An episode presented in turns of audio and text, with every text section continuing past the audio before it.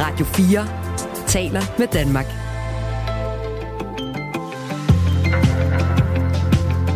Velkommen til Radio 4 morgen. 5 kilo hård narkotika og et beløb på over 700.000 kroner.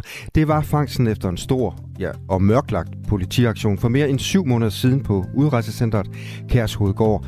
Kærshovedgård det ligger sådan lidt syd for IKAST. En sag, som Midt- og Vestjyllands politi har gået stille med dørene omkring. Og det er en sag, der på ingen måde kommer bag på Ole Tranberg. Ole, han er nærmeste nabo til udrejsecentret. Ham taler vi med lige om lidt. Debatten om forbuddet mod at lave utilbørlig omgang med religiøse symboler, også kendt som koranafbrændingsforbuddet, kommer til at banke vores samfund 260 år tilbage i tiden, siger en dansk sovnepræst. Øhm, sagen er den, at øhm, hun mener, at det her det skubber os tilbage til før tiden, hvor øh, den meget omtalte blasfemik-paragraf den blev indført. Den paragraf den blev afskaffet for seks år siden, og det vil sige, at der er kun seks år i Danmarks nyere historie, hvor man har måttet sætte til øh, hellige skrifter. Og nu må man jo snart ikke igen, når det her nye lovforslag det er blevet behandlet tre gange. Så der er en anden diskrepans, jeg glæder mig til at belyse sammen med sovnepræsten her. Altså, er vi, går vi lige frem tilbage til, ja, sådan noget renaissance-agtigt. Vi finder ud af det øh, 20 minutter over 6. Ja, og lidt senere end 20 over 6, så skal vi øh, se nærmere på en øh, stor krabat, som svømmer rundt i Øresund. Det er tunen, der til Sydlandet er på vej tilbage i dansk farvand. I hvert fald lige i øjeblikket springer den livlig rundt ude i, øh, i Øresund. Og det er der rigtig mange, der gerne vil øh, ud og se opleve. Og det har så fået efterspørgselen på øh, såkaldte Tune Safari til at eksplodere. Mere om den historie efter nyhederne kl. halv syv. Jeg talte tidligere på året med en færgekaptajn, der jævnligt ser de der øh, sådan flokke af tun, der jager makrel, eller hvad det nu er, de er ude og, og have. Hornfisk. Ja, sikkert også. Og øh, altså, han, han sagde, at det er noget af det fedeste ved at gå på arbejde, det er at se sådan en flok der. En fisk på 5-6-700 kilo, der springer. Og ikke bare en, men altså flere. Hvis du er en af dem, der har set det, så kunne vi godt tænke os at, at få en, en sådan øjenvidende beskrivelse af, hvordan det egentlig ser ud, når, øh, når tunfisken springer. Som gammel lystfisker og ny lystfisker, kunne jeg enormt godt tænke mig at se det. Eventuelt fange en, men øh, det må komme senere, når vi får kvoter engang. Skriv lige til os på 1424, hvis du har noget på hjerte. Den her dag, der har vi også øh, endnu et blik på en trist opgørelse, der viser, at vi i Danmark er dårlige til at genanvende vores materialer. En ny rapport kaster en skygge hen over det, som vi troede var et øh, meget grønt land. Per indbygger, der har vi øh, ja, blandt de højeste forbrug af materialer i hele verden.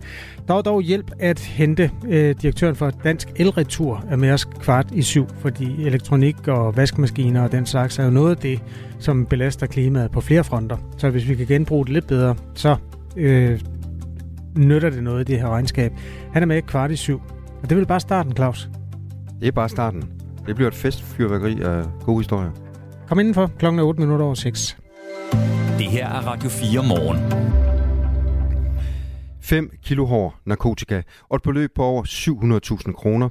Det var det, der blev beslaglagt under en stor og meget mørkelagt politiaktion. Det skete for mere end syv måneder siden på udrejsecenteret Kærsko, Kærshovedgård hedder det, og øh, Kærshovedgård det ligger lidt syd for IKAST. Og det er TV MidtVest, der har afsløret, at fem personer med tilknytning til det midtjyske udrejsecenter siden januar har været varetægtsfængslet i den her narkosag. Og det er en sag, som Midt- og Vestjyllands politi ikke har talt så højt om. Sagen og det, at der er blevet gået stille med dørene, det er noget, der på ingen måde overrasker dig, Ole Tranberg. Du er nærmeste nabo til udrejsecenteret. Godmorgen. Godmorgen. Hvorfor er det, den her sag den øh, ikke overrasker dig? Men det gør den egentlig ikke, øh, fordi at nu har jeg jo boet øh, nabo til det udrejsecenter i de sidste 7-8 år og har fulgt øh, tingene på tætteste hold. Øhm, og det er jo bare øh, endnu et billede, øh, eller et sprudstykke af det store billede, der tegner sig af en institution, som gennem årene har haft mere end svært ved at leve op øh, til det, de forventninger, som politikere har stillet til det. Prøv lige, øh, Ole Tranberg, at male det billede øh, op for os. Hvad, hvad er det, I oplever? Jamen, i området har vi jo haft øh, adskillige episoder, hvor vi har haft øh, kontakt med nogle af beboerne på, øh, på centret. Og det strækker sig jo alt fra, fra trusler over vold øh, og til øh, stærkt øh, intimiderende adfærd. Øh, og det vi i den forbindelse har oplevet, og som måske egentlig i den, øh, i den nuværende sag øh, ligesom øh, sætter tingene lidt på spidsen, det er, at, øh, at vi har en opfattelse af ledelsen i Midt- og Vestjyllands politi som meget tilbageholdende med at oplyse os, der bor i nærområdet om, hvad der reelt set foregår herude. Vi er tit og ofte overladt til selv at søge vores oplysninger, øh, enten via nabosnak eller via Facebook, eller hvor de nu ellers kommer frem, øh, de her historier. Og det har egentlig øh, skabt et billede af, at man, øh, man, man, man prøver på at få, få forholdene til at se mere øh, tilforladelige ud, end, end, øh, end vi oplever i vores dagligdag. Og det har været dybt frustrerende, også fordi at vi har jo været igennem en lang proces, hvor vi har prøvet på at råbe politikere og offentlighed op om, hvordan det er at bo øh, nabo til det udrejsecenter. Og når vi så samtidig oplever, at øh, politiet i mange tilfælde har været mere modspiller end medspiller, øh, ja, så skaber det nogle dybe frustrationer og øh, reelt set en grundlæggende mistillid til, øh, til politiets ledelse. Men Ole Tranberg, kan det ikke være en meget god idé, at politiet de går stille med dørene, så det ikke øh, skaber panik og, og utryghed? At de, nej, de passer synes, deres arbejde, og I, I passer ja, jer selv? Ja, ja nej, nej, men det, det, det, det, det er jo en betragtning, som, øh, som man fra ledelsens side fremfører den ene gang efter den anden. Øh, og den er jeg overhovedet ikke enig i. Altså, hvis vi skal kan tage vores forholdsregler og ligesom gøre det på et oplyst grundlag, jamen så skal vi reelt set også vide, hvad der foregår. Hvad er det for nogle øh, forholdsregler, I, I skal tage? Altså, hvad er I bange for? Jamen, altså, øh, hvis jeg tager udgangspunkt i min egen situation, jamen så har vi jo haft en periode, hvor vi har haft rigtig meget trafik rundt omkring vores ejendom, øh, øh ude midt i den skov, hvor vi bor. Øh, og, og til at begynde med, må jeg da indrømme, at, at der tog jeg jo selv affære og prøvede på at få stoppet tingene. Øh, men det viste sig altså at være fuldstændig umuligt. Da jeg så henvendte mig til politiet, jamen, så fik jeg egentlig ikke ret meget mere hjælp. Og det var jo først, da jeg kunne dokumentere, at den øgede trafik, øh, som foregik øh, i området, den udsprang af, at en stor del af beboerne øh, uhindret gik ud og ind af hegnet, og dermed øh, gik udenom den øh, adgangskontrol, som ligesom skulle være en sikkerhed for, at man vidste, øh, hvor beboerne de var henne på hvilke tidspunkter. Øh, det var jo først dengang, at, at den historie, den ramte medierne, at jeg ligesom øh, oplevede at blive taget alvorligt hos politiet. Det er ikke sådan, at, at, at man kan sige, at at de øh, tog kontakt. Øh, men men øh, vi har jo i dag daglige øh, patruljer rundt omkring vores ejendom, øh, ja, en til to gange i døgnet, det går. Øh, og, og de har da taget problemet øh, sådan umiddelbart. Men jeg ville da godt på forhånd have vidst, hvad det var for nogle folk, jeg havde med at gøre. Og nu når sådan en sag som den her, den dukker op, Jamen, øh, så vil jeg da sige det på den måde, at, at øh, for en anden gang skyld, så er det da ikke folk, at jeg giver mig til at spænde ben for øh, Mutter Selena op i skoven.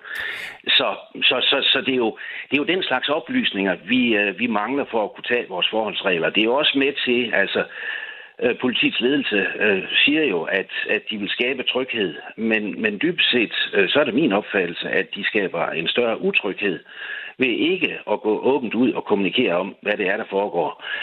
Øh, og det skaber jo også grobund for, at, at, øh, at der er nogle historier, øh, som, som får en anden regning øh, lokalt, end de egentlig burde have.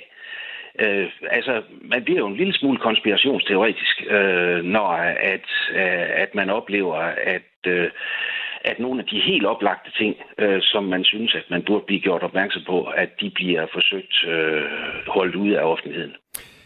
Ole Tranberg, øh, det er en meget hård og voldsom kritik af Midt- og Vestjyllands politi. Vi har forsøgt at, øh, at få dem i tale, men det er altså ikke lykkedes os. Den her narkosag, som så altså er øh, syv måneder gammel, den indeholder anklager om narkohandel i området omkring øh, Kærshovedgård og nedgravet narko i en skov på Remmevej mellem Ikast og Isenvad.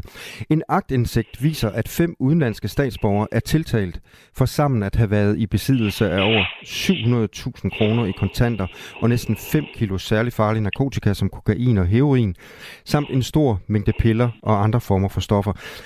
Og en del af alt det her narko, det blev fundet på flere værelser på øh, Kærshovedgård.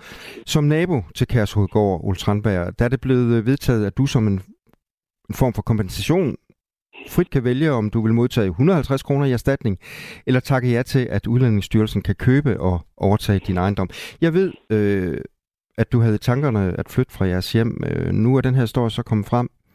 Hvordan øh, stiller situationen sig så nu? Ja, ja, altså nu var det så ikke 150 kroner, men 150.000 kroner. Kom jeg til at sige 150? Ja, 150.000. Ja, du sagde 150. Ja, ja, det, ja, det er ikke ret mange penge. At, nej, det var det ikke. Det får vi ikke. Det kan vi knap nok komme hjem fra for. Men, men, øh, men, men altså, det er nu lige meget. Øh, jamen altså, at, at, jeg vil sige det på den måde, altså vores beslutning øh, har været taget øh, allerede for to år siden, da vi første gang hørte om, at det her, det måske kunne gå hen og blive en mulighed. Øh, og det er der selvfølgelig flere forskellige årsager til. Altså for det første, så, øh, så, så har vi øh, i nogle omgange oplevet, at det egentlig ikke har været specielt spændende at bo her på stedet, øh, med, med baggrund i, i nogle af de oplevelser, som jeg lige skitserede. Øh, men samtidig med, så må jeg jo også erkende, at, øh, at et naboskab til sådan et udrejsecenter, og der jo ikke mindst, når at sådan en historie som den her øh, rammer offentligheden, at øh, det er jo ikke med til at, at, at hæve ejendomspriserne i området. Så den der ekspropriationsmodel, som, som vi nu ligesom går ind i, øh, øh hvor at vi øh, får øh, prisen for ejendommen, hvor man så ikke medregner øh, naboskabet til, øh, til, til udrejsecenteret, når man prisfastsætter. Jamen, det er sådan set den sidste chance, vi har for at komme herfra øh, med, med, med vores formue intakt. Øh, og, og, og samtidig med, altså som jeg også sagde før, altså så har jeg i hvert fald personligt øh, en så dyb mistillid og har fået den næret over så mange år øh, til de involverede myndigheder, at, øh, at jeg har ikke troen på, at, øh, at den institution den kommer til at køre gnidningsfrit i, øh, i fremtiden. Så hvad er det for en øh. situation, I borgere I står i øh, lige nu, øh, jer der bor omkring øh, Kærshovedgård? Ja, men altså, jeg vil sige det på den måde, den er jo meget forskellig, fordi der er jo kun tre ejendomme, der har fået stillet øh, ekspropriationen i udsigt. Resten af naboerne har jo så netop fået øh, et større eller mindre beløb, kontantbeløb, øh, hvor, hvor, hvor, hvor dem, der så bor næst tættest på i forhold til, til de tre ejendomme, som har fået tilbudt ekspropriation, øh, så får de 150.000, og så er den jo så gradueret ned øh, med, med 50.000, indtil det bliver til ingenting øh, relativt øh, tæt på centret. Og det vil jo sige, at, at resten af området bliver jo overladt til, lidt til sig selv. Øh, man har godt nok øh, øh, en tryghedsgruppe, øh, som omfatter de to øh, byer, der ligger i nærheden i Snede og Bording. Øh, men jeg tror, at i dag øh, er der da nok øh, flere borgere i, i snade og Bording, øh, som, som, som undrer sig og måske øh, lige har fået et wake-up call over, hvad det egentlig er for en institution, øh, som ligger i deres nærområde. Øh, men altså, de har jo ikke udsigt til, at, at tingene bliver anderledes. Altså, jeg har ikke en tro på, at, at Kærsudgård forsvinder øh, i en overskuelig årrække, altså. Nej, efter den her sag så er kommet frem, hvad er det bedste øh, i, øh, i, i naboer så kan håbe på sker nu? Øh, det er jo, altså det, var, altså, det er simpelthen et spørgsmål, jeg, som, som jeg egentlig ikke er forberedt på at svare på, fordi altså, jeg kan dybest set ikke rigtig se, øh, hvad, hvad, hvad, hvad, hvad løsningen skal være, fordi jeg tror ikke, nu har man, nu har man ligesom strakt sig øh, og givet os en form for kompensation herude, og så, så, så tror jeg ikke, at der er politisk øh, vilje til, at man øh, at man øh, flytter rundt på, øh, på ret meget på, på Kærsøgård, hverken beboersammensætning eller, eller hvad det nu kan være. Der er jo selvfølgelig stadigvæk nogen, der vil der vil øh, af de politiske partier, der, der står og siger, at de vil lave et tredje udrejsecenter, men altså dybest set, så er alle jo godt klar over, at øh, problemerne flytter jo bare med. Altså, der, det, det, det er ligegyldigt, hvor man placerer sådan en institution som den her. Den er grundlæggende øh, sådan et, et magtværk, så, så det er dybest set ikke, det, jeg, jeg tror aldrig nogensinde, at man kommer ud over de problemer, så længe at man løser dem på den måde, som man gør her. Sådan sagde altså Ole Tranberg, der er nærmeste nabo til Udrejsecenter Kærshovedgård. Tak skal du have, Ole, fordi du var med her til morgen. Ja, selv tak. Som sagt, så har vi her på Radio 4 morgen forsøgt at få en kommentar fra Midt- og Vestjyllands politi, men altså uden held. Du skal lytte til Overskud, fordi du bliver klogere på din egen økonomi. Vært Sofie Østegård hjælper dig med at få mest muligt ud af dine penge. Jeg tror nærmest ikke, det har været vigtigere at gå op i sin økonomi, end det er lige nu. Derfor får du de bedste råd fra vidne gæster og eksperter i Overskud på Radio 4. Selv den mindste økonomi, der kan man altså finde en lille bitte smule at rykke rundt på. Lyt til Overskud i Radio 4's app, eller der, hvor du lytter til podcast. Mine tre bedste råd, det er gør det, gør noget og gør det nu. Klokken er 20 minutter over 6. Den danske regering banker vores samfund 260 år tilbage i tiden, mener Pia Søltoft, der er sovnepræst i to kirker i København, Christians og Isaias kirke. Det er øh, koranafbrænding, eller lad os bare sige utilbørlig eller moralsk upassende behandling af religiøse genstande med væsentlig religiøs betydning, som bliver gjort ulovlig, når det her lovforslag bliver til virkelighed. Godmorgen, Pia Søltoft. Godmorgen. Hvorfor er det vigtigt for dig at bo i et samfund, hvor man må brænde Bibelen? det er vigtigt for mig at bo i et samfund, hvor der er åndsfrihed. Øh, åndsfrihed, det er friheden til at tænke og danne sig sine egne meninger og forestillinger. Men at tænke er jo en ting, at brænde en bibel er noget andet.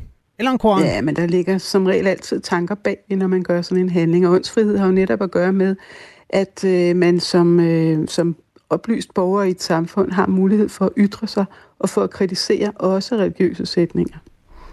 Men Eller man må jo gerne kritisere dem, man må bare ikke brænde dem. Man må ikke brænde den bog, de står i på offentlige steder. Men det er jo en, men det er jo en form for kritik, kan man sige. Det kan man vist roligt sige, at det er. Ja. Du skriver en kronik i Altinget, at du mener, at vores samfund bliver banket 260 år tilbage. Det vil sige øh, til 1760'erne. Mm. Hvordan laver du det regnestykke? I, øh, I den artikel, jeg skriver i Altinget, så bruger jeg Kants lille tekst, hvad er oplysning, som netop kom for 260 år siden. Og det, som Kant argumenterer for, det er netop, at øh, et oplyst menneske må kunne leve i et demokratisk eller i et samfund, hvor der er frihed til at ytre sig på baggrund af sin fornuft. Øh, man må have mod til at kunne sige, hvad man, øh, hvad man mener, og man må have friheden til at kunne gøre det i en samfundsmæssig kontekst. Øh, så det, jeg mener med, at det er 260 år, det er, at, øh, at oplysningstiden netop indvarsler, at vi får den frihed som mennesker, og at samfundet skal sørge for, at vi bliver ved med at have den. Øh, og den, øh, det indgreb, der nu kommer i den frihed, øh, det er selvfølgelig et pragmatisk indgreb, som skal sikre øh, borgerne, øh, siger man, skal sikre nogle handelsrelationer, øh, men det giver samtidig køb på hele tanken om, at mennesket er et frit væsen, som netop mm, på grund af sin fornuft kan argumentere og forholde sig til både religiøse øh, og idealistiske og andre tankesæt. 260 år siden, altså tilbage til oplysningstiden, 1760'erne. Mm. Jeg får lyst til at spørge, hvordan havde du det egentlig med at være dansker for 10 år siden? Fordi der måtte du heller ikke brænde bibler eller koraner. Nej, for 10 år siden, så havde vi stadig en blasfemiparagraf. Den blev, den blev afskaffet i 2017 af et næsten enigt folketing. Øhm, og ånden bag afskaffelsen var Socialdemokraterne var ikke med. Det er et ret stort Nej, parti. Men altså, altså næsten enigt, ja. ja. Øhm, ånden bag afskaffelsen var, at uh, religiøse tankesæt, ligesom alle andre tankesæt, skulle kunne kritiseres. Jamen, det jeg spørger om, det er øhm. egentlig, hvordan havde du det så i de mange, mange år? Det er jo langt størstedelen mm-hmm. af dit liv, hvor du har levet med, at du ikke måtte brænde øh, bibler og koraner. Synes du også, mm. du på det tidspunkt befandt dig i 1760'erne? Nej, men det er jo sådan, at når man lever i et oplyst samfund, øh, som vi har gjort siden to, to, de sidste 260 år siden, så tror man på en, øh, så tror man på fremskridtet, på demokratiet og på fornuften. Og det er en, øh, en løbende udvikling, som går fremad, ikke tilbage. Og det er jo det, det her er, et tilbageskridt. Det kan jo også være, at man i et samfund når frem til, at man har lavet en fejl. Ja, men hvis fejlen ligger i det idealistiske grundlag, så skulle man jo lave om på hele samfundet. Altså enhver lovgivning afspejler jo det samfund, man ønsker at have. Mm. Øh, hvis man bare laver en pragmatisk lappeløsning en gang imellem, så eroderer det samfund lidt efter lidt. Jeg taler med Pia Søltoft, øh, som er sovnepræst i Christianskirke og i Sejerskirker, to kirker i København. Den ene på Østerbro og den anden på Christianshavn. Er det rigtigt forstået? Det er rigtigt. Ja, godt.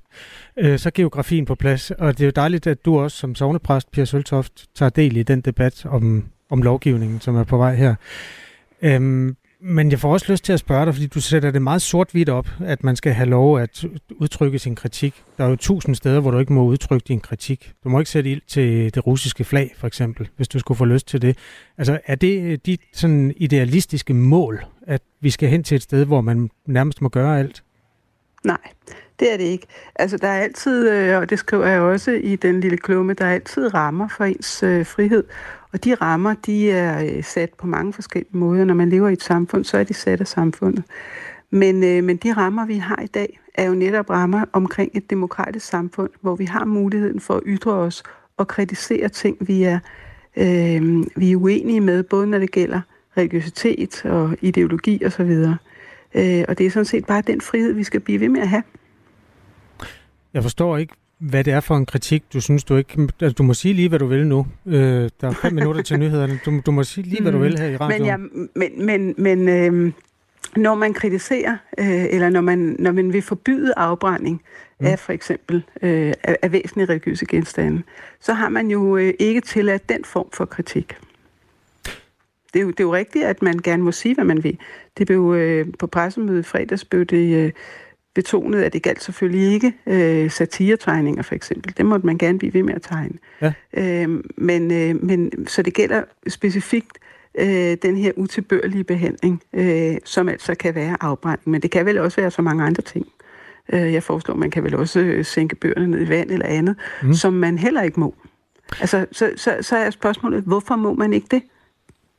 Ja, øh, lad os lige tage faktaboksen på, hvad der egentlig står i lovforslaget.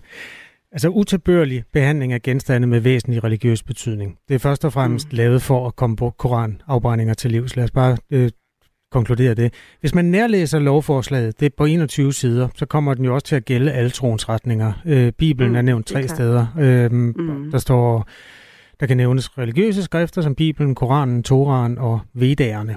En mm. tidligere forsøgt afbrændt bibel eller dele af Toraen vil også være at anse som genstande med væsentlig religiøs betydning for et trossamfund. Mm. Øhm, det vil ikke være i strid med bestemmelsen, hvis man ikke skal bruge sin bibel mere, og så putter den i en offentlig skraldespand for eksempel. Medmindre det sker på en måde, som anses for nedsættende eller forhåndende, er det tilføjet. Mm. Så der er tale om de der demonstrationer. Nu taler du meget om det frie sind og det frie væsen, den frie ånd. Hvor mange steder i, i Danmarks historie kan du huske, at det sådan har bidraget afgørende til vores oplevelse af at være frie mennesker, at vi har måttet brænde øh, bibler?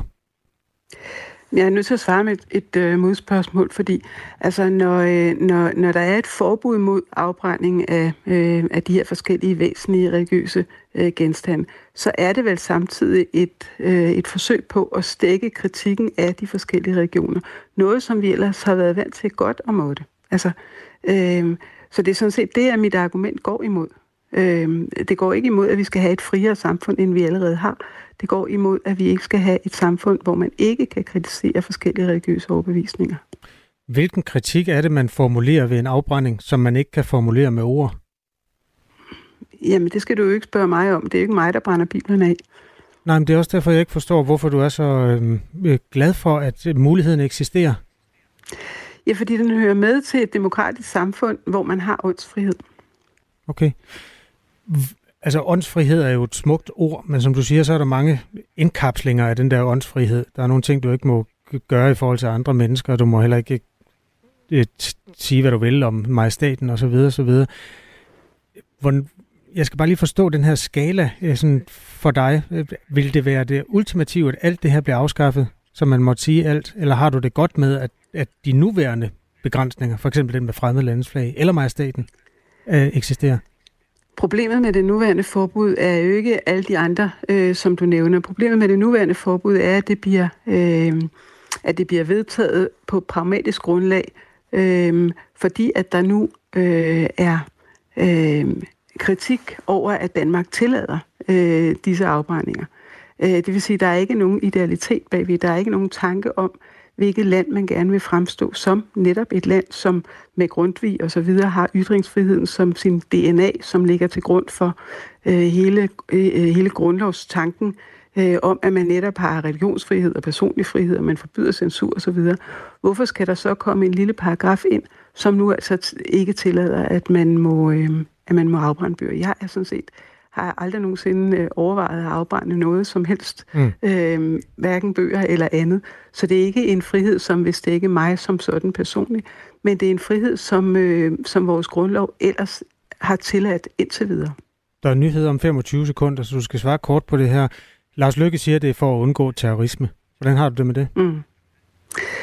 Altså, da, øhm, da blasfemiparagrafen blev afskaffet i 2017, så blev den afskaffet på trods af, at PET vurderede, at, der, at det kunne få sikkerhedsmæssige konsekvenser for DR. Så der har vi jo været en gang før. Pia Søltoft, tak skal du have, fordi du vil være med. Selv tak. Sognepræst altså ved to københavnske kirker. Nu er klokken halv syv. Nu er der nyheder på Radio 4.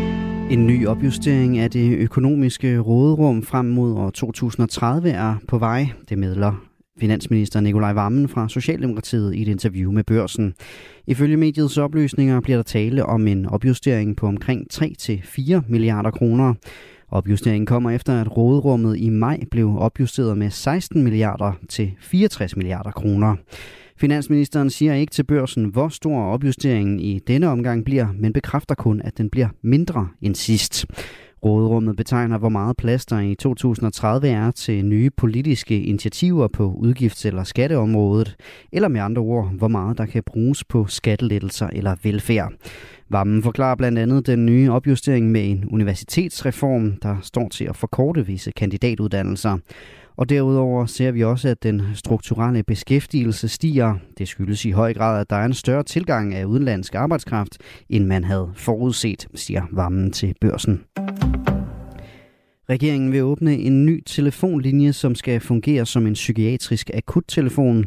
Telefonlinjen skal være åben døgnet rundt hver dag, og her skal man kunne ringe ind og blive rådgivet i en akut krise og visiteret videre til akut psykiatrisk hjælp på tværs af hele landet. Det siger indrigs- og sundhedsminister Sofie Løde fra Venstre til politikken.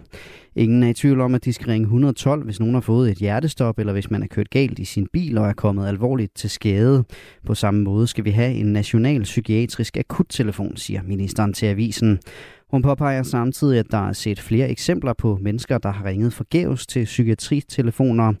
Under en retssag mod en 23-årig mand, der 3. juli sidste år skød og dræbte og sårede flere personer i storcentret Fields, kom det frem, at han havde forsøgt at komme igennem til Psykiatrifondens ferielukkede krisetelefon. Og det har fået flere til at sige, at der er behov for en psykiatrisk akuttelefon. Generalsekretær i Bedre Psykiatri, Jane Alry Sørensen, mener derimod, at regeringen bør trække forslaget tilbage. 112 er det første telefonnummer, du som barn lærer, efter du har lært din forældres nummer. Og derfor er det så naturligt, at vi vedbliver ved, at det er 112, man skal ringe til, når man har akut brug for hjælp i sundhedsvæsenet, og også når du har brug for akut hjælp i psykiatrien. Derfor er løsningen ikke at opbygge en parallelstruktur, det er at styrke 112, sådan at der er reel hjælp til mennesker med psykisk sygdom og hente, når man kontakter 112. Danmark, Holland og Norge har valgt at donere kampfly til Ukraine, og hos forsvarsminister Truls Lund Poulsen fra Venstre er både håbet og forventningen, at flere lande vil bidrage. Når han i dag mødes med sine forsvarsministerkolleger i EU til et møde, vil han bruge kræfterne på at samle endnu større opbakning til F-16-flykoalitionen, siger han. Både i forhold til, øh, om der er flere, der har lyst til at deltage i forhold til træningsindsats, men jo ikke mindst også på at appellere til, at flere lande øh, melder sig ind i forhold til at donere fly. Han vil dog ikke sætte konkrete navne på lande, som man håber på vil melde sig, men han er optimistisk. Jeg tror, det er realistisk, at flere lande nu øh, melder sig øh, i koret om at give øh, flere F-16-fly eller donere F-16-fly. Regeringen meldte tidligere på måneden ud, at 19 F-16 fly skal doneres. Der er samtidig en større træningsindsats i gang på flyvestation Skrydstrup, hvor otte piloter lige nu træner for at blive klar til at kunne flyve flyene. Med teknisk personel og støttepersonel er 73 ukrainere indtil videre kommet til Danmark for at træne. Først på dagen lidt eller nogen sol og i Jylland enkelte byer, men i dagens løb mere skydevejr og en del byer i den vestlige del af landet. Østpå kun enkelte lokale byer ud på eftermiddagen. Du lytter til Radio 4 morgen. Husk, du kan skrive en sms til os på 1424. Der kom syv, mens jeg talte med Pia Søltoft, der er sovnepræst ved to kirker i København.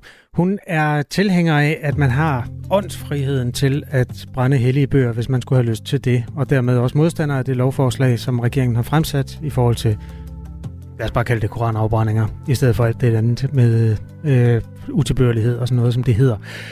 Det interessante er måske den sammenhæng, at der står på en eller anden måde 6-1 til dem, der synes, at lovforslaget har det rigtige sigte. Altså, der er en, der er modstander af forslaget, og så er der seks, der synes, at øh, det egentlig går den rigtige vej. En af dem er Mariemme, der skriver, hvor, hvorfor kan man ikke bruge de gode manerer, så som en daglig debat, til at kritisere en religion? Det er ytringsfrihed i en civiliseret verden, skriver Mariem. Øhm, ja, inputs er meget velkomne på nummeret 1424. Det er både vores anledning til at kunne tage en pejling på, hvilken retning sådan den opinionen går, altså hvor mange mennesker, der egentlig synes det ene og det andet. Og det er jo også bare din mulighed for at komme af med det øh, synspunkt, som hører hjemme i en moderne debat. 2023 øh, kl. 6.35 øh, her i Radio 4 morgen. Vi skal se på, hvordan vi genbruger elektronik i en verden, hvor vi forbruger alt for meget, eller et land, hvor vi forbruger alt for meget, om cirka 10 minutter. Det er Claus Andersen og Kasper Harbo, der er din morgenværter. Godmorgen derude. Godmorgen. Radio 4 taler med Danmark.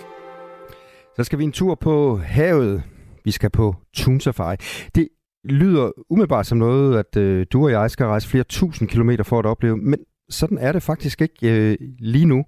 For det er sæson for at se tun på 200-400 kilo, og nogle af dem er, er endnu større. Dem kan du se springe rundt og bolde sig i øh, Øresund. Og det har fået Spar Løsfiskeri i København til at bruge deres fisketure til at sejle gæster på Tun Safari. Martin Hubert, du er fra Spar Løsfiskeri, og du er med til at arrangere de her forskellige fisketure, og fra i år er I også begyndt at arrangere de her Tun Safari. Hvad er dit bud på, øh, hvorfor Tun Safari er blevet så øh, populært? Jamen, øh, jeg tror det er fordi, at, øh, at, øh, at den oplevelse, man får ud af at se de her enorme fisk springe øh, ud af vandet, simpelthen er så imponerende, så, øh, så det er noget, der kan, kan gribe øh, i alle mennesker, og ikke kun øh, løsfiskere og folk, der er interesseret i, i fiskeri. Hvad er det for en følelse, der er ligesom overvælder en, når man ser sådan en øh, krabat, øh, krabat øh, springe rundt i, i Øresund? Jamen, jeg tænker, det er, øh, at man har inden for, en eller anden forventning, øh, når man sejler ud af havnen, øh, og man kommer derud og ser den blanke overflade, og så lige pludselig bliver den brudt af det her kæmpemæssige dyr, der i sit eget element bolder sig rundt og springer flere meter fri af vandet og, og jager fisk, som man også kan se, der, der er så imponerende, så, så man bliver helt bjergtaget af det. Som jeg kan forstå det, så er det ikke bare øh, én tun, der... Øh der svømmer rundt derude? Altså, hvad, hvad er det, I, I ser i de her uger? Jamen altså, det, det, nej, det er ikke kun én tun. Der er rigtig mange derude, og vi har set kæmpemæssige stimer. Øh, nogle ture øh, er det selvfølgelig lidt, øh, lidt, lidt, lidt dårligere øh, end andre, øh, men indtil videre er det kun en enkelt eller to ture, hvor vi har set en 5-10 stykker. Ellers er det gerne flere hundrede fisk øh, fri af vandet på sådan en halvanden times tur, vi oplever. Og den ene tur, der havde vi faktisk øh, over 500 øh, fisk øh, fri af vandet øh, på halvanden time. Det lyder vildt. Det er meget vildt, ja. Hvordan har I mærket efterspørgselen på Tunsafari øh, hos jer så? Jamen altså, det er, det er blevet taget rigtig godt imod. Øh, det er det. Og, øh, og vi, vi sælger rigtig mange billetter til det, så, så vi, kan, vi kan virkelig mærke, at der er en stor interesse for at komme ud og opleve det her. Fra omkring midten af august til midten af oktober, så er der altså masser af tun i Øresund. Men sådan har det faktisk ikke altid været. Tunene er nemlig først i senere år begyndt at vende tilbage til farvandet efter godt 60 års fravær. Og det skyldes primært indførelsen af strenge restriktioner på tunfiskeri for at bevare bestanden. Og øh, Martin Huber, tidligere brugte I jeres fisketure til at tage gæster med øh, ud for at fange torsk. Hvorfor er det ikke en særlig god business mere? Jamen, øh, det er det ikke, fordi at vi er blevet pålagt nogle restriktioner, eller øh, det er sådan set ikke også, det er vores øh, kunder, løsfiskerne, der har pålagt nogle restriktioner, hvor man kun må hjemtage en enkelt torsk øh, per dag. Øh, og i og med, at øh, torskfiskeriet før i tiden var, var den helt store, øh, hvad skal man sige, attraktion øh, for løsfiskere. Øh, og i, de, i og med, at de bliver begrænset, så er det klart, så er der ikke så mange, der er interesse i at komme ud og, og fiske for de torsk længere. Øh, så derfor er vi jo rigtig glade for, at vi så har fået de her tun tilbage, øh, som vi har mulighed for at, at lave noget forretning på, øh, nu når vi også er presset i forvejen. Vi taler med Martin Hubert fra Spar Lystfiskeri, der arrangerer forskellige fisketure, og øh, lige om lidt skal vi jo tale med en, der har været på tun safari. Men jeg får lige lyst til at spørge dig, Martin. Øh, man må jo ikke fange de danske tun. Vi har ikke nogen kvoter her til land, så det er jo en, en fisk, der stadig er restriktioner på, fordi den har været troet. Øh, går du og drømmer, søde drømmer om, at man en dag kan montere sådan en rigtig stærk fiskestang på, på dækket, og så øh, invitere folk ud for at fange tunfisk? Hmm. Ja, altså jeg har da haft tanken og drømmen, øh, siden de kom tilbage. Øh, og, det, og det kunne da også blive, blive en god oplevelse, ikke mindst fordi vi faktisk har de bedste forhold i verden til at, at, at kunne fange de her tun. Øh, Hvorfor men, har vi det? Øh, men, Jamen det er fordi, vi har, øh, vi har kort sejltid til fiskepladserne. Vi har lave vanddybder. Og så har vi øh, meget komfortable forhold i forhold til, til, til, til, til bølger og vind. Øh, og så har vi også nogle, øh, nogle rigtig store fisk. Så det er, det er alle de ting, der er attraktive for, at, øh, at det kunne blive en rigtig fin succes, det her. Men, men, men så længe vi kan nøjes med, og det vil jeg ikke engang sige, øh, og, og, og komme ud og kigge på dem, så, så glæder vi os i hvert fald over det. Martin uh, Hubert, bliv lige hængende lidt, fordi vi skal lige sige godmorgen til Claus Boberg. Ja, godmorgen. Du bor i Allerød nord for København med din kone og to børn. Og i mandags, der var I alle fire så på Tun Safari. Hvad, hvad var det for en oplevelse? Jamen, øh, det er rigtigt. Øh, og det var også noget, jeg havde, øh, egentlig noget, jeg havde taget tilløb til noget tid, fordi altså, jeg har godt vidst, at de her tun var tilbage. Øh, og de her safarier har sådan set været arrangeret i nogle år. Øh, men der har været meget få udbydere, og det har været nogle, altså, meget svært at få plads på sådan en tur, så da det gik op for mig, at man nu bare kunne booke her og, øh, og komme ud, så, spar, så slog jeg til. Og, øh, og jeg vil selvfølgelig også have familien med, fordi øh, altså, jeg har selv bidt af en gal fisk, og, og vil gerne vise mine, øh, mine børn og min kone, hvad det er for noget, man kan, man kan opleve her. Hvad var det så, I så? Så, øh, så vidt, Jamen altså, øh, vi ramte øh, desværre ikke en, sådan en af de helt store dage, som Martin fortalte om her, hvor man kan se op til 500 tun. Vi så tun øh, på, på lidt lang afstand og sådan noget, men det vi oplevede var jo også, at vi, øh, altså, vi kommer ud på en båd. Man sejler ud fra Helsingør med Kronborg om bagbord. Og, øh, og, altså, og solen skinnede, og man var ombord på den her, det her skib, hvor der ligesom var den her stemning og den her spændte fornemmelse blandt øh, alle gæster, kunne man mærke, der spejder ud over det her vand. Og så pludselig ser man så ude i horisonten, at øh, et kæmpe plask og sådan en enorm fisk, der, der springer ud i luften. Og, øh, og det, altså, så, altså stemningen på båden, når, når det sker, var jo helt magisk. Altså, altså hjertet slår, springer lige et slag over, og, og så begyndte vi sådan at sejle hen mod den der fisk. Øh, så det var, det var en fed oplevelse, også for, øh, altså for hele familien, vil jeg sige. Øh, og det er også lidt det, jeg sådan Altså, nu er jeg jo selv, som sagt, øh, bit af fisk, men altså folk, der, der ikke normalt øh, øh, tænker på den her slags, så er det jo rent faktisk, at øh, altså, vi i Danmark nu har mulighed for at, for at have sådan en, en oplevelse på linje med, med, hvad du kan rejse til Afrika og se store dyr på en, øh, på en savanne, så kan du øh, i Danmark sejle 10 minutter ud fra Helsingør Havn og se et kæmpestort vildt dyr boldre sig i sit turlige øh, element. Claus Boberg, øh, kunne du ligesom øh, Martin Hubert godt drømme om på et tidspunkt, at øh, du kunne få lov at sætte en makrel på, på krogen, og så øh, stange en af de her øh, 400 kilos tun? Ja, det kunne, det kunne jeg bestemt. Øh, altså, det, det ville da være en drøm øh, at kunne få lov til det.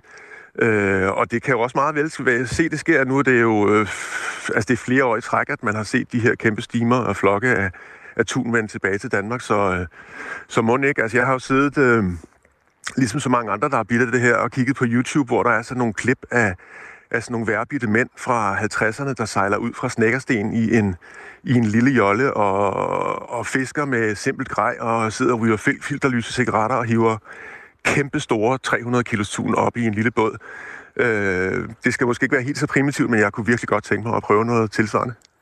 Martin Hubert, øh, du er med os endnu, går jeg ud fra. Jeg skal lige høre dig. Det, der sker nu, er det så, at øh, de her tunsafaris, de rent faktisk kommer til at, at overtage det, øh, I har levet af indtil videre, altså torskefiskeri med, med turister? Nej, det er det ikke, fordi vi har stadig vores fiskeri øh, hele året. Øh, der er jo mange andre ting at fiske efter, som sild og makrel og fladefisk og hornfisk, og, og man må stadig godt tage den ene torsk med hjem om dagen. Så, så, så, så vi, vi har vores fisketur hele året rundt, men det, det er et fint supplement øh, til vores øh, øvrige aktiviteter, øh, at, vi, at vi kan få lov til det her i de her par måneder i efteråret. Martin Hubert og Claus Boberg, tak fordi I var med her til morgen og giver os et indblik i øh, det fantastiske, det er at se alle de her tun springe rundt i øh, Øresund. Velkommen. Tak for det. Velkommen. Selv tak.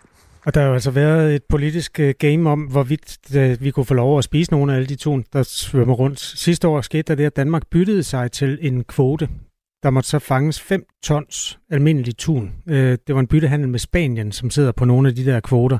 Sagen er jo den, at selvom tunene har det rigtig godt, så når man regulerer kvoterne, hvor mange der må fanges hist og pist, så gør man det med et antal procent med udgangspunkt i, hvor meget kvote et land har i forvejen. Øh, det vil sige, hvis man havde ret til at fange 100 tons tun, og man så sagde, at det går godt, vi hæver den med 20 procent, så måtte man fange 120 det følgende år. Men eftersom Danmarks kvote er 0, så øh, er det jo lige meget, om den stiger med 20 procent. Så er det stadig 0. Så øh, det, det er der, den står. Men det er nogle forhandlinger, som jeg også øh, ved, at øh, flere øh, politikere har været optaget af, og må, måske får taget. Det er jo så på EU-plan, så det sker ikke i morgen. Men jeg tror også, der er måske. et par stykker i Nordsjælland, der er optaget af det. Ja, det kan du regne med. Og de svømmer jo altså også forbi Skagen. Det er den eneste vej ind, kan man sige. Så ja. der er nok øh, lystfiskere hele vejen rundt, der svømmer, der, der ikke svømmer, men drømmer søde drømmer om, om de her store fisk. Radio 4 morgen er med Claus Andersen og Kasper Harbo, og klokken er kvart i syv. Du lytter til Radio 4 morgen. Vi er så dårlige til at genanvende vores materialer, viser en ny rapport, der blandt andet er øh, udarbejdet af Industriens Fond. Rapporten viser, at vi her i Danmark har et forbrug af materialer, der er blandt de højeste i hele verden. Og materialer, det indbefatter øh, simpelthen, at når du køber en tube tandpasta, så er der den der papæske rundt om, som aldrig rigtig bliver brugt til andet end at smide ud. Det er et lille stykke materialer. Det er også på den helt store skala, at du jo for eksempel, kære dansker, med ejer af en Storebæltsbro eller en Øresundsbro, og øh, de materialer, der går til til nogle kæmpe store anlægsprojekter, de er også en del af det aftryk, som man regner ud og dividerer med antallet af indbyggere i Danmark. Alt det her, det handler jo så om noget, vi ikke kan gøre noget ved som privatforbruger, men også noget, vi kan gøre noget ved. For eksempel, hvorvidt vores elektronik og den slags bliver genanvendt. Nu har vi Morten Harbo Jebsen, administrerende direktør for Elretur med. Altså det er et firma, der kæmper for, at elektronik kan få et nyt liv gennem enten genanvendelse eller genbrug. Godmorgen. Godmorgen. Og vi er ikke familie, skal jeg måske sige, øh, Morten Harbo Jebsen. Øh, det her forbrug af, af, af råstoffer, som vi danskere har. Det, det, det kom i en rapport i går. Er du overrasket over det? Nej, jeg er simpelthen ikke overrasket over, at vi har et, et for stort et forbrug. Altså, det er jo årsagen til, at vi har de klimaudfordringer, vi har i dag, blandt andet. Øh, jeg er heller ikke overrasket over, at vi øh, egentlig er ved med at have vækst på den øh, agenda, men vi ikke rigtig får gjort det. Fordi det er jo noget, vi alle sammen ved, men øh, det at lave noget handling, det er der, hvor vi skal have noget sat i gang. Men vi er også et land, der handler meget på det her. Altså, trend sales går over stok og sten. Øh, folk køber brugt tøj af hinanden i en grad, som i hvert fald ikke eksisterede for 20 år siden. På samme måde kan man også sige, at det faktum, at elretur overhovedet eksisterer, er jo et udtryk for, at vi tænker det ind i vores måde at leve på. Så i den forstand, synes jeg, altså det overraskede mig at få at vide, at vi var sådan nogle klimasvin i Danmark. Ja, øh, det overrasker også, når, når vi hører øh, tallet 4. Det, man skal tage med i det her tal, det er, at det er den samlede affaldsmængde i Danmark, som så kun er 4 procent af, der bliver genbrugt eller af nødvendige materialer. Øh, af den her affaldsstrøm er der jo en kæmpe del af strømmen, som er bygget anlæg sig for virkelig volumøs affaldsstrøm. Det er, hvor vi øh, er, har genbrug, hvis vi skal tage elreturs område som elektronik, så det er jo en lille affaldsstrøm i det store billede øh, hvor at, øh, vi øh, øh får solgt nogle ting og repareret nogle ting og det Og det kan vi bestemt blive meget bedre til. Og der har vi heldigvis langt større gennemsnit, øh, og øh, de 4 procent, som er omtalt op. Jeg taler med Morten Harbo Jebsen, der er administrerende direktør for det firma, der hedder Elretur. Morten, hvis du har mulighed for at gå hen til et vindue eller sådan noget, lige ryste telefonen en gang, så kan det være, at lyden bliver en lille smule bedre. Den er lidt ulden lige nu. Øh, I henter blandt andet hårde hvidevarer, som er smidt ud, og fikser dem. Hvor, hvor meget henter I? I Danmark smides der ca. 70.000 tons øh, elektronik ud på danske genbrugspladser om året. Og øh, den henter vi en stor del af. Så når man er på en genbrugsplads, så vil vores udstyr, der står derude. Og det er der, hvor man bortskaffer sit elektronik. Øh, og øh, når vi samler det ind, så vil der selvfølgelig være en del af det, der er gået i stykker, der er udtjent. Og der er det vigtigt her i forhold til den klimadagsorden, at vi får materiale genanvendt, altså får det tilbage i kredsløbet. Men så er der jo stadigvæk en del af de her produkter, der faktisk har en restlevetid. Og den restlevetid prøver vi på at redde ved at reparere det og få det ført tilbage på markedet. Kan du give nogle sådan helt konkrete eksempler på det her? Jeg har da prøvet at aflevere en, både en vaskemaskine og en opvaskemaskine på øh, genbrugspladsen. Hvor, hvor stor sandsynlighed er der for, at øh, den får nyt liv? Øh, det kommer jo an på dens øh, øh skaffenhed, men hvis du, man smider sin opvaskemaskine ud i dag på en genbrugsplads, så vil der være stor sandsynlighed for, at den bliver vurderet, om den skal øh, genbruges eller ikke genbruges. Og potentialet i containerne er faktisk, at 7% af de maskiner, der bliver smidt ud, øh, kan genbruges. Altså det vil sige repareres og føres tilbage på markedet. Og, og vi er ikke helt, at vi får det fulde potentiale ud. Men i dag tages der faktisk 3.000 tons ud af den affaldsstrøm, som bliver ført tilbage på markedet. Så der er en sandsynlighed for, at det bliver taget ud i dag. På sigt er der en rigtig stor sandsynlighed for, at den bliver taget ud. Og 7 procent af det, der bliver smidt ud, kan repareres og genbruges. 3.000 tons, er det det, I henter? Øh, det er ikke det, vi henter. Det er det, vi henter ud af affaldsstrømmen til genbrug. Ja. 3.000 tons, og det er 10 gange større, end det faktisk var for få år siden. Altså hvis vi går tilbage til 17, så hed det 300 tons. Okay. det er også et udtryk for, at det faktisk øh, går stærkt det her område i øjeblikket. Det går også stærkt med at forbruge og smide ud. Hvorfor tror du egentlig, der er så mange produkter, som der egentlig stadig med lidt held kunne være liv i, som ryger ud i dag? Det er der rigtig mange årsager til. Altså en af årsagerne er jo vores forbrugsadfærd, som vi jo også bliver nødt til at kigge lidt ind i vores selv. Altså den måde, vi forbruger. Øh, der er også øh, nogle andre årsager, det er, at vi er i gang med sådan en elektrificering. Det vil sige, at folk er ved at udskifte en masse af deres elektronik fra kabeldrevet til batteridrevet ting. Så vi er også inde i sådan en eller anden form for et skifte, generationsskifte på vores elektronik. Men der er ingen tvivl om, at øh, adfærden, altså vi smider ud, før vi egentlig er udtjent noget, og vi smider det måske endda for sent ud. Forstået på den måde, vi gemmer øh, det, vi egentlig faktisk har holdt op med at bruge længe derhjemme. Og det vil sige, når vi smider det ud, så er det tabt for genbrug, fordi så er det blevet for langt. Vi har også talt med Kasper Angelo, der er selvproklameret nørd, og øh, sådan noget af en entusiast inden for det med at genbruge og reparere ting. Han mener, at man burde give sig i kast med at fikse hårde hvidevarer, inden de røver ud, fordi det er faktisk øh, nemmere, end man tror, siger han. Lad os lige høre Kasper Angelo her. Hvis du står med noget, som ikke dur, hvis du alligevel har tænkt dig at smide den ud, så har du intet tabt ved at prøve. Skil den med. Prøv at kigge, om det er noget, du lige kan sætte sammen, lige sætte på igen, så dur den. Og altså, de fleste ting er ret simple, især hvis vi snakker øh, ovn, eller øh, vaskemaskine, eller støvsuger, eller sådan noget. De er virkelig, virkelig simple indeni. Morten Harbo Jebsen, altså en vaskemaskine, den kører på kraftstrøm, og der er nogle vandcirkulationer indeni, som man ikke rigtig kan se udefra, hvordan det fungerer. Er det rigtigt, at det er faktisk ofte er nemt at reparere den?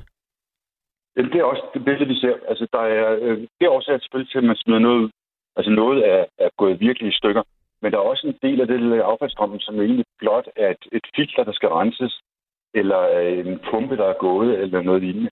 Så ja, reparation i hjemmet, øh, og, og noget af det er jo ikke engang reparation, det er jo vedligeholdelse. Det kan klart anbefales. Der er ingen grund til at køre det på genbrugspladsen, hvis man faktisk kan fikse det derhjemme. hjemme. Onde tunger siger, og jeg kan ikke huske, hvem det er, der har sagt det, men jeg synes, jeg hører den, øh, det synspunkt nogle gange, at tingene er, er sådan konstrueret til, at de skal gå i stykker cirka fem minutter efter, at garantien udløber. Altså de kommer, hvis man køber sådan i den billige afdeling, at de er konstrueret til det, så ryger der en eller anden øh, det svageste led et eller andet sted i maskinen, og så ryger den ud. At, at, har det noget på sig egentlig? Uh, nej, det har det helt klart ikke. Altså, der er, øh, det er jo sådan et, et, øh, mantra, som bliver sagt igen og igen. Der er lavet en del rapporter, der har lavet en stor tysk rapport, som har forsøgt at undersøge, der ikke kunne komme frem til det tilfælde. Og jeg kan klart afvise, det er jo ikke det, vi øh, producenterne gør. Regner ikke for det. Godt at få den øh, myte aflevet så. Morten, tak skal du have. Velkommen. Administrerende direktør hos Elretur, Morten Harbo Jebsen, som altså øh, afhenter 3.000 tons hvidevarer, og mange af dem får altså et nyt liv bagefter. Klokken er 6 minutter i syv. Radio 4 taler med Danmark. 1,3 millioner lønmodtagere er kommet en del nærmere en afklaring på, hvem det er, der bliver deres kommende formand i fagbevægelsens hovedorganisation.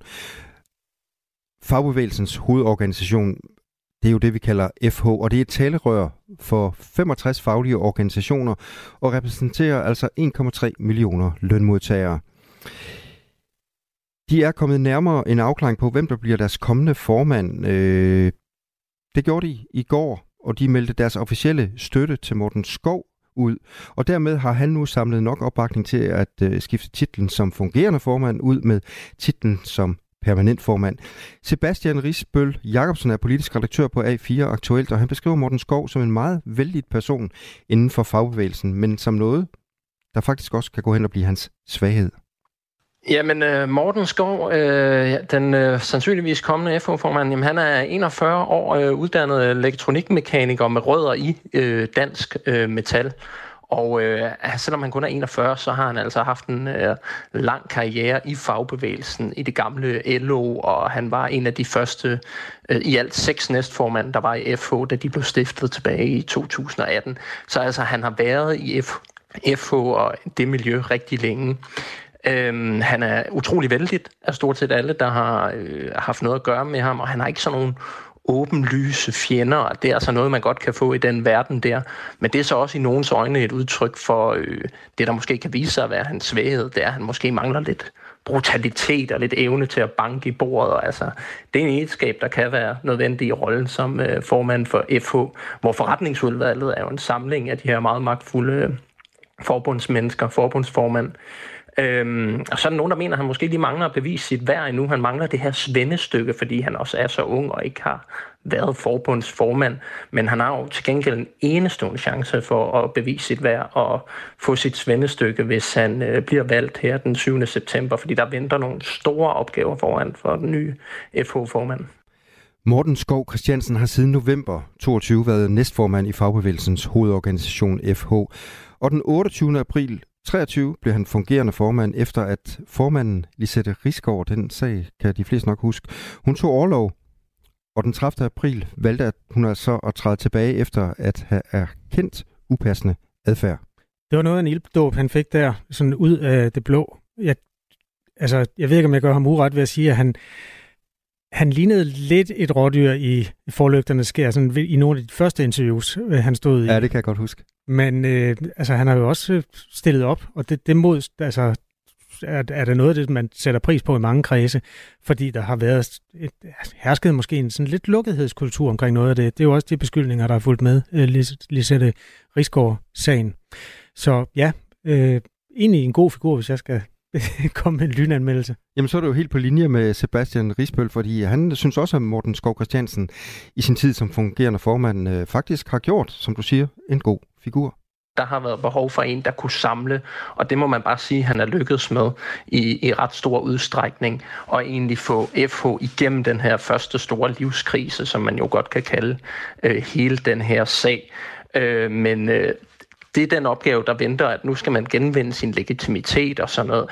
Øhm, og hvad hedder det, men der har, hans svaghed har været, eller det, der bliver opfattet svaghed, det er, at han mangler overenskomsterfaring og forhandle overenskomster. Og det er derfor, der også i kulissen indtil nu har været sådan noget togtrækkeri om, man kunne finde en anden kandidat, som kommer fra en af de private forbund, der har den øh, erfaring som Morten Skov, som nogen mener, at Morten Skov ikke har. Men altså, det er faldet ud til Mortens fordel, og så har man løst det ved at finde en næstformandskandidat, som 3F har opstillet med den her overenskomst for forhandlingserfaring, mm. øh, som så kan overtage den post, som Morten Skov han så efterlader som næstformand, og derfor er kabalen gået op.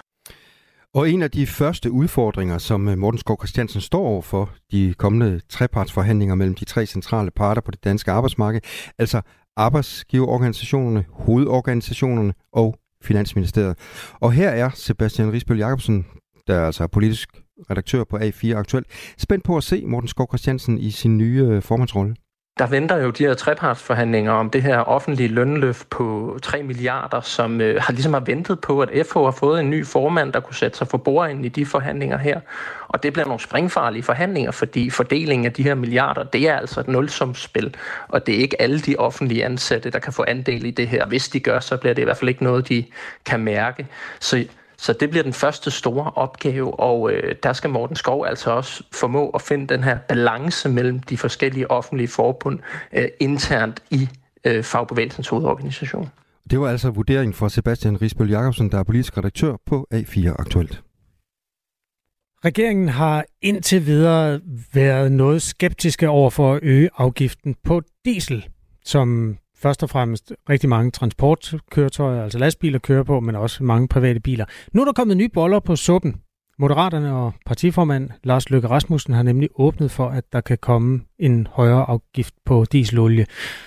En af dem, der vil føle sig, og det her det er et citat, pisset på, det er en vognmand, som vi skal tale med her i Radio 4 morgen om cirka 5 minutter.